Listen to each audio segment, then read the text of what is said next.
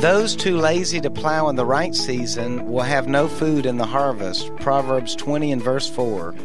Work hard now and reap the benefits later. This is LaVoy Newton with an apple for today.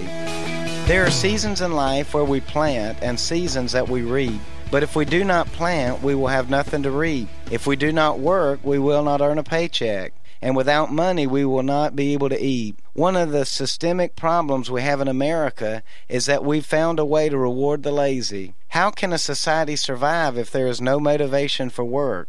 Well, long term it can't. I'm not saying that we should not care for those who are sick or feeble or give temporary assistance to those who have fallen on hard times, but there should be more reward in working than in sitting.